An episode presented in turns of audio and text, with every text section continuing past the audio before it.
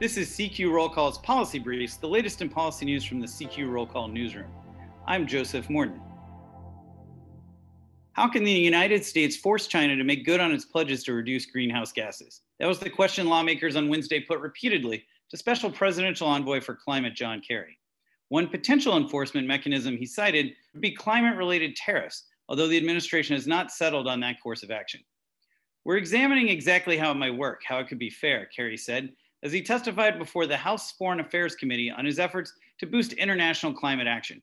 The North Star of those efforts, Kerry said, is holding to the Paris Climate Agreement's goal of keeping global temperature increases to less than one and a half degrees Celsius above pre industrial levels.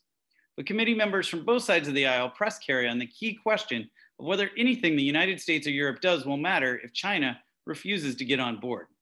US emissions, after all, have been falling even as China has become the world's largest emitter and continues to aggressively build and finance coal fired power plants. The committee's top Republican, Representative Michael McCaul of Texas, said the Paris Agreement does the bare minimum to hold China accountable while penalizing the United States. He touted legislation that would require that agreement to be renegotiated and suggested China's Communist Party leaders can't be trusted on climate.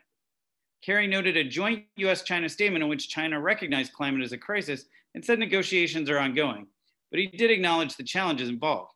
He said the United States has a history, though, of successfully negotiating with adversaries, citing nuclear arms reduction treaties with the Soviet Union.